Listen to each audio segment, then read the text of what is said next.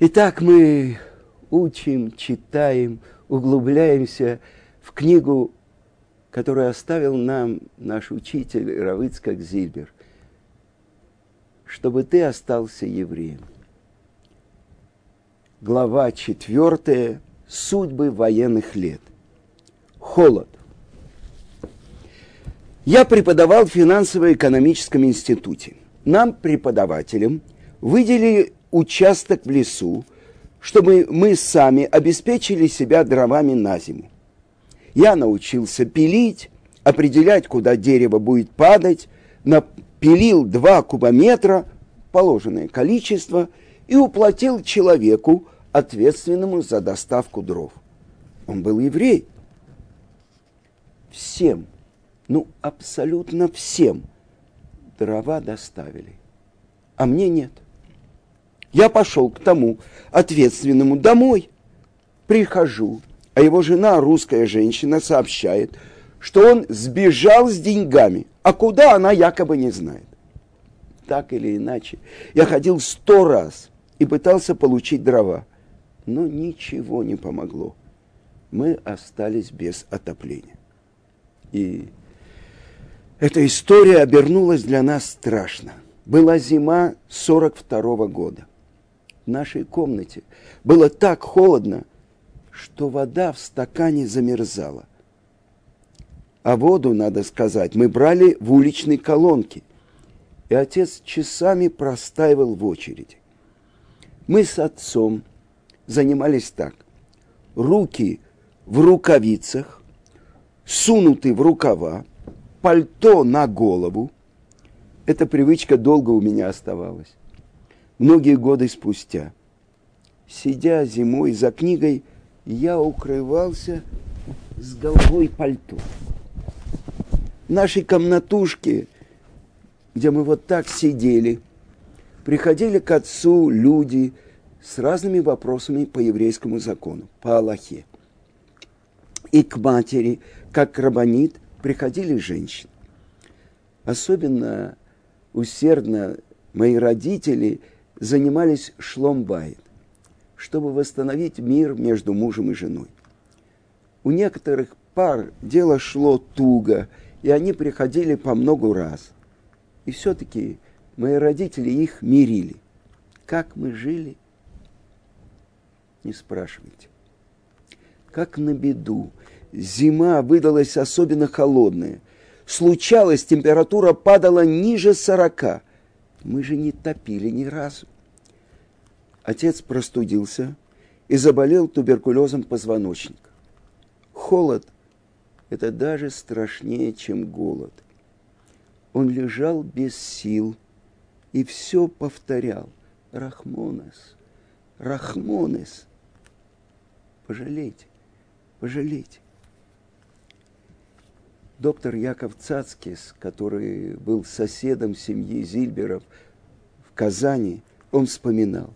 Отец Рав Ицкака был очень уважаемый человек. К нему все ходили советоваться. Он был большой еврейский мудрец, Талмит Хахам. Я его помню уже больным. Он с Ицкаком приходил к нам на молитву, на миньян. Ему было трудно стоять у него был поражен позвоночник. И во время Амиды, это главная молитва, Шмунайср, он держался за шкаф. И мать Равыцкака была тоже очень мудрой женщиной. Когда Рава не стала, люди ходили советоваться к ней. Когда я поступил в институт, у меня были сомнения. Мне нравилась математика, а отец мой настаивал на медицине. Мы пошли на суд к Рабанит. Она спросила, а почему ты хочешь техническую специальность? Он ведь любил математику. А я говорю, ну, врач мало получает. А она отвечает, если только эта причина, то ты не прав. Заработок, парноса только в руках Бога. И если суждено зарабатывать, ты, как врач, будешь зарабатывать хорошо. И она оказалась права. Но Равыцкак продолжает рассказывать то, что произошло в ту холодную трагическую зиму. Отцу надо было сделать какой-то укол. И обратиться можно было к одному из двух специалистов. Один из них жил сравнительно недалеко от нас, а другой очень не близко. Я считал, что вот этот второй, который живет далеко, он надежнее, но к нему можно было добраться только на такси, а денег у нас не было.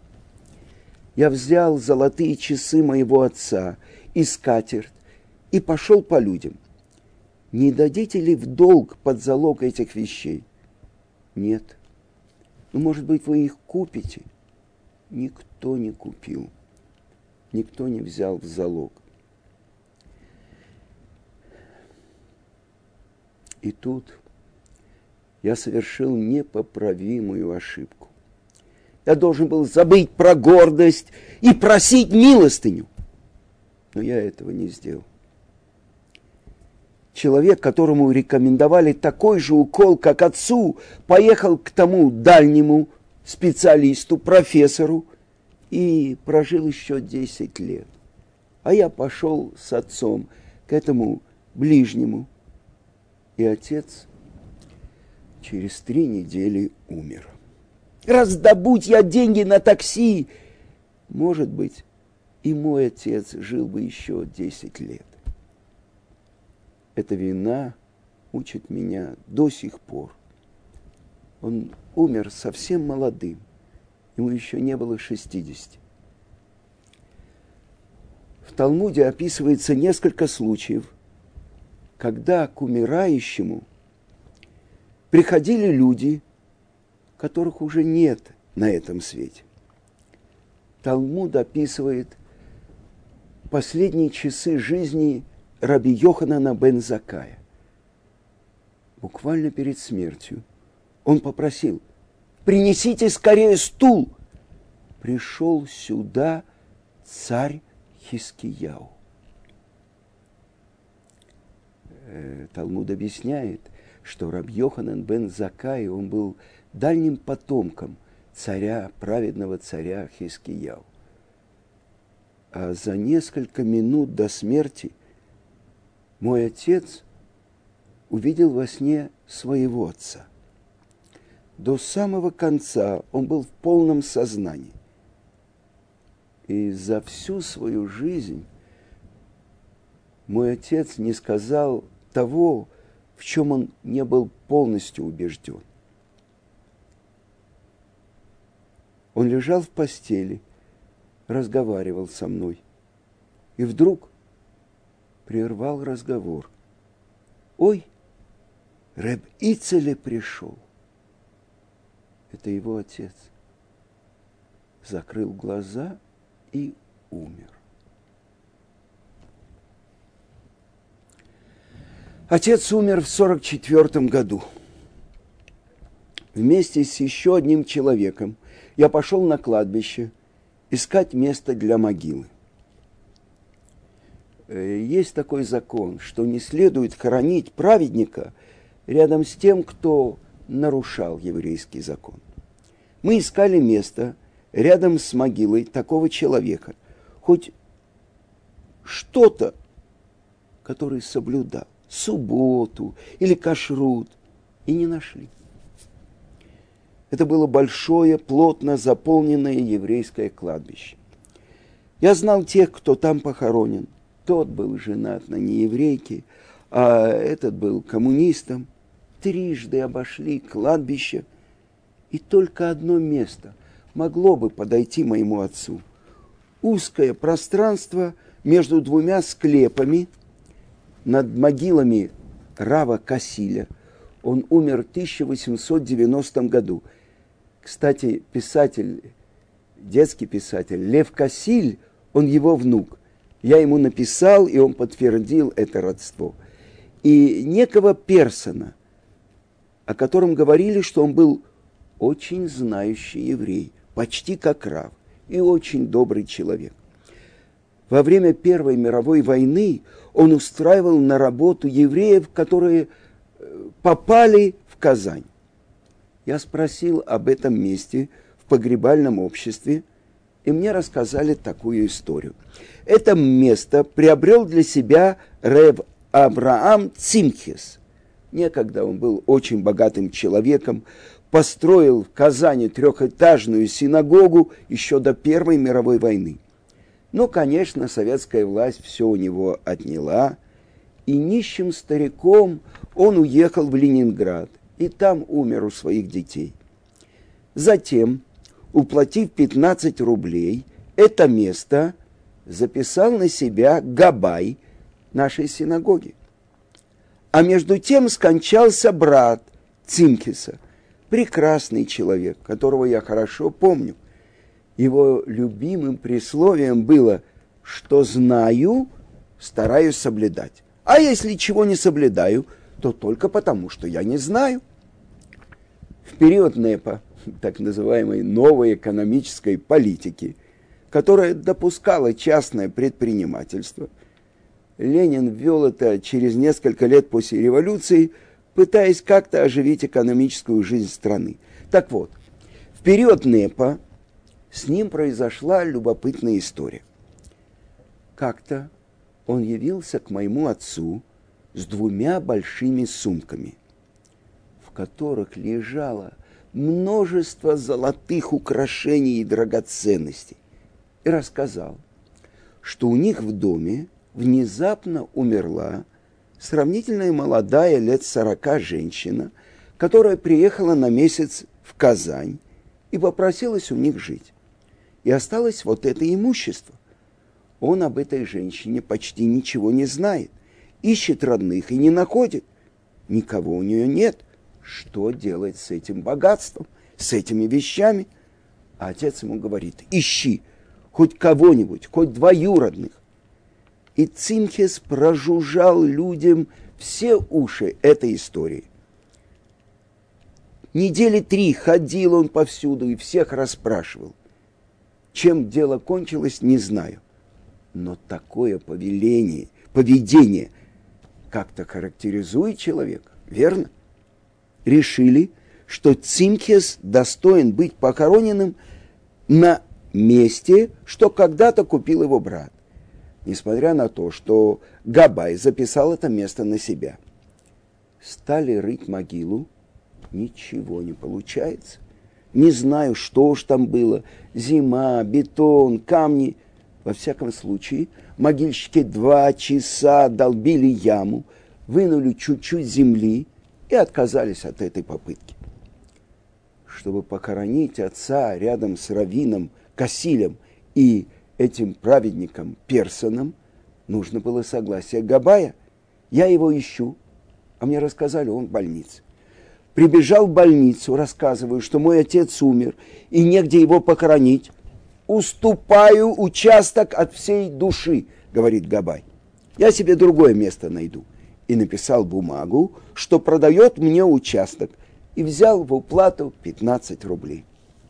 Пришли на кладбище. Я говорю могильщикам, копайте. Раз, два. И вырыли сразу.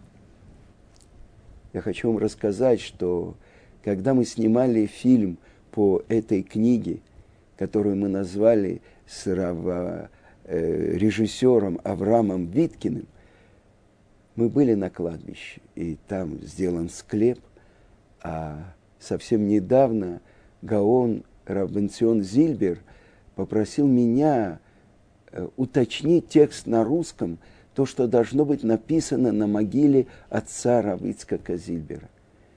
И по-русски мы написали – что он отец того, кто стал главой нового поколения Пали отцом этого поколения. Чтобы вырастить такого сына, кто был его собственным раввином, его учителем. Это его отец, раввин Казань. цадик и отец коммуниста. Когда я думаю о похоронах моего отца, на память приходят удивительные истории. В 30-е годы в Белоруссии один великий праведник, Равин, тайно обучал детей Торе. Как-то пришел к нему портной, у которого сын был, служил в НКВД, и говорит Равину, вы знаете, вам нужно поскорее уехать. Вам грозит рас... э, э, арест. Так он узнал от своего сына. А Равин спрашивает, чем я вас могу отблагодарить? А тот отвечает, пусть через 120 лет, мы так говорим, ведь э, после потопа э, определил Творец жизнь человека до 120 лет, а до этого жили 900, Адам прожил 930, Метушелок прожил 969 лет. После потопа установлена граница 120, хотя наш пратец Авраам прожил 175 лет, наш пратец Ицкак 180, а наш пратец Яков 147. Но среднее, мы поэтому желаем Адма и Аба Исрим до 120. Так что он говорит? Пусть через 120 лет меня похоронят рядом с вами. Согласен, сказал Равин, и они пожали друг другу руки. А это по еврейскому закону может быть даже и завершение разговора, завершение сделки. Так сегодня в мире бриллиантов завершают сделки те, кто продают бриллианты, и уже никто не может отказаться.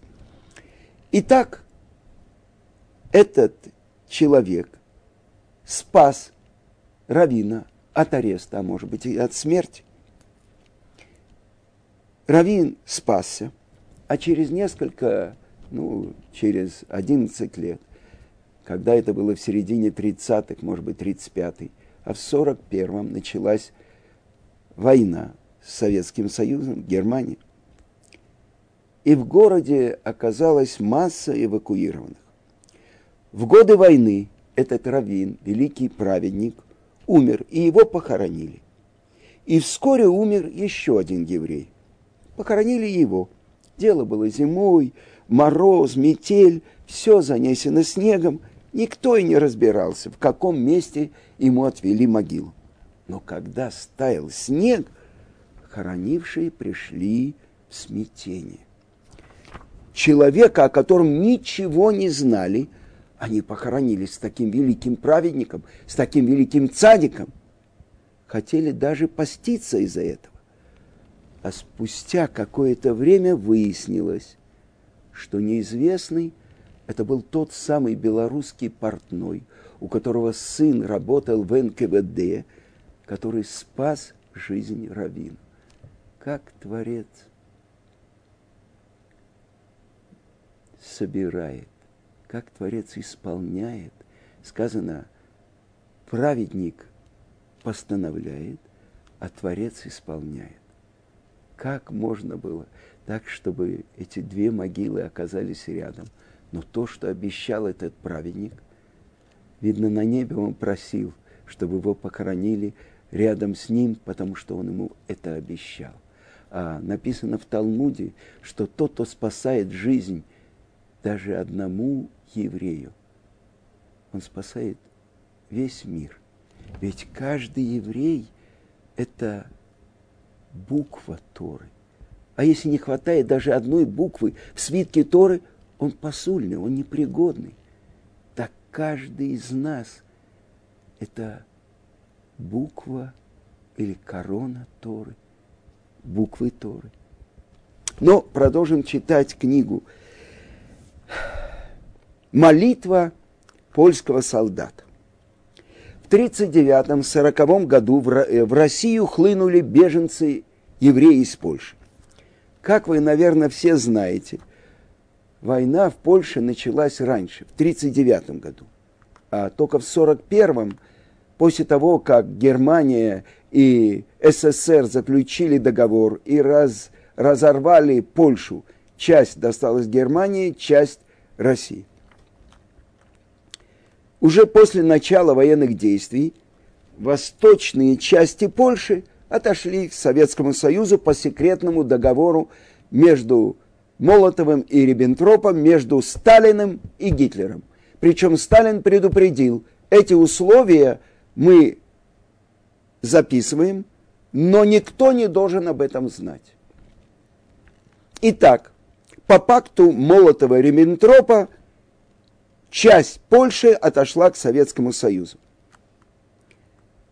По каким-то своим меркам советские власти отбирали евреев среди жителей своей зоны оккупации, среди тех, кому удалось перебежать туда из немецкой зоны, и отправляли их вглубь страны. Когда началась война между Советским Союзом и Германией, тот, кто успел, бежали и оставшиеся в советской зоне оккупации евреи. Кто-то из них по подозрению в шпионаже или при попытке нелегально перейти границу попал в лагеря и тюрьмы. Кто-то в разные города э, в качестве эвакуированных. И вот профессор Мастбаум познакомил меня с таким беженцем, талантливым парнем с медицинского факультета Казанского университета. Он рассказал, что вырос в семье верующих, что у деда его было 10 сыновей. И на Роша Шана и Йом-Кипур прямо в их квартире собирался свой миньян. Но к тому времени, когда мы познакомились, он уже ничем еврейским не интересовался. В 43-м этот парень пришел ко мне прощаться. Он уходил на фронт. Я ему пожелал вернуться живым и с победой. Каждую субботу в 6 утра я уходил молиться в Миньян, потому что к 8 мне уже надо было успеть на работу. В феврале 43-го прихожу в субботу домой – как сейчас помню, была глава Ваикгель. Вы знаете, что вся Тура разбита на 54 главы, а две главы читаются вместе, Ницавим, Ваелах, и так 53 главы. И вот это была глава Ваикхель. И она рассказывает, польский студент забегал утром и спрашивал, когда будет новый месяц Адар, Рошходыш Адар. И я ему сказала, что сегодня. А он спросил, есть ли где-нибудь миньян и где именно. Я дала ему адрес, и он умчался как сумасшедший. Я был в полном недоумении. Парень за несколько лет до этого ни разу не проявил интереса к праздникам. А тут вдруг заинтересовался новомесячем Адара, Рошходы Шадар, и как он, уйдя на фронт, вновь появился в городе. Прихожу перед вечером на Минку, это после об, обеденная молитва. И он уже там. И не просто молится, а ведет молитву как посланник общества, шалех, цибур. И Бааль-Коре, человек, который читает слуг свиток Торы. Когда я вошел, он как раз приступил к чтению Торы. Я еще помню, какую ошибку он совершил при чтении. Я его ни о чем не спросил. Такой у меня обычай. Он сам рассказал, что произошло. Новобранцев привезли на передовую. Но потом, по каким-то причинам, отослали обратно. И вот на обратном пути ночью в эшелоне он спит, и приходит к нему во сне отец и говорит, «Мой сынок, почему ты не читаешь кадуш за мою душу? Ведь сегодня Йорцайт, мой Йорцайт, годовщина смерти». Он знал, когда и как убили его отца, он сам видел. Я не спрашивал, как он сам спас. И парень во сне отвечает, папа, ну где же я найду миньян, чтобы читать кадыш? И где я сам? А отец говорит, миньян, то есть община евреев, которые молятся, это моя забота. А ты скажи мне, ты прочтешь кадыш или нет? Конечно, прочту. Отец говорит, будет у тебя миньян. И вот ночь. Поезд едет. Никто не знает, куда идет. Солдаты не знают, что их ждет, неизвестно. Солдаты поют свои песни, а ему вспоминаются еврейские мелодии. На рассвете, когда поезд остановился, оказалось, что они вернулись в Казань. Парень вспомнил обо мне и пришел спросить про Миньян. А про Рошходы Шадар он спросил, потому что это и был день смерти его отца. Оказалось, что сегодня как раз новомесячье Адара, Рошходыш. И он сразу побежал молиться. Многие польские евреи, попав в СССР, переставали соблюдать заповеди. Они просто не могли справиться с пережитым. Как можно здесь соблюдать что-то? Немец сжигает евреев по всей Европе. Они сбежали в СССР, а тут вновь гонение на еврейство. Им казалось, что настал конец, полное уничтожение. Но когда они попадали в наш дом и видели евреев, которые соблюдают все заповеди – и остаются при этом нормальными людьми, это их как-то восстанавливало и возвращало соблюдение. Многие потом мне говорили, да, знаешь ли ты, какой великий еврейский мудрец твой отец. Не меньшей поддержкой была для них и моя мама, которая читала Тилим, стоя за хлебом в многочасовых очередях на морозе. А когда я приходил ее сменить, она меня отсылала. Если у тебя есть время, иди, занимайся второй. Многие люди рассказывали, что когда они читали эту книгу, для них это было пробуждением. Как в таких нечеловеческих условиях, когда полностью и изучение Торы, и исполнение заповедей было под запретом. Равыцкак, он никогда бы про себя не рассказывал, если он не получил повеление от великого мудреца, от Равицкака Гутнера, учителя Гаона Равмойши Шапира, второго учителя, от которого он получил и тайную часть Торы. Один из них был Рав Ильяу Деслер, а второй Равицкак Гутнер. И вот великий мудрец сказал ему, ты должен стать новым Хофицкаемом для русских евреев. И он начал рассказывать. И он всегда рассказывал с такой улыбкой, такие страшные испытания, а он рассказывает. И я уже говорил, когда он смотрел фильм, первый фильм, который мы сделали про него, он назывался «Учитель». Он очень радовался, потому что эти все чудеса, которые Творец делал, ну, случайно, конечно, оказался, что именно Ицкак Зильбер – через кого эти все чудеса Творца реализовывались. А для нас это его улыбка, это его любовь. Так привлекали.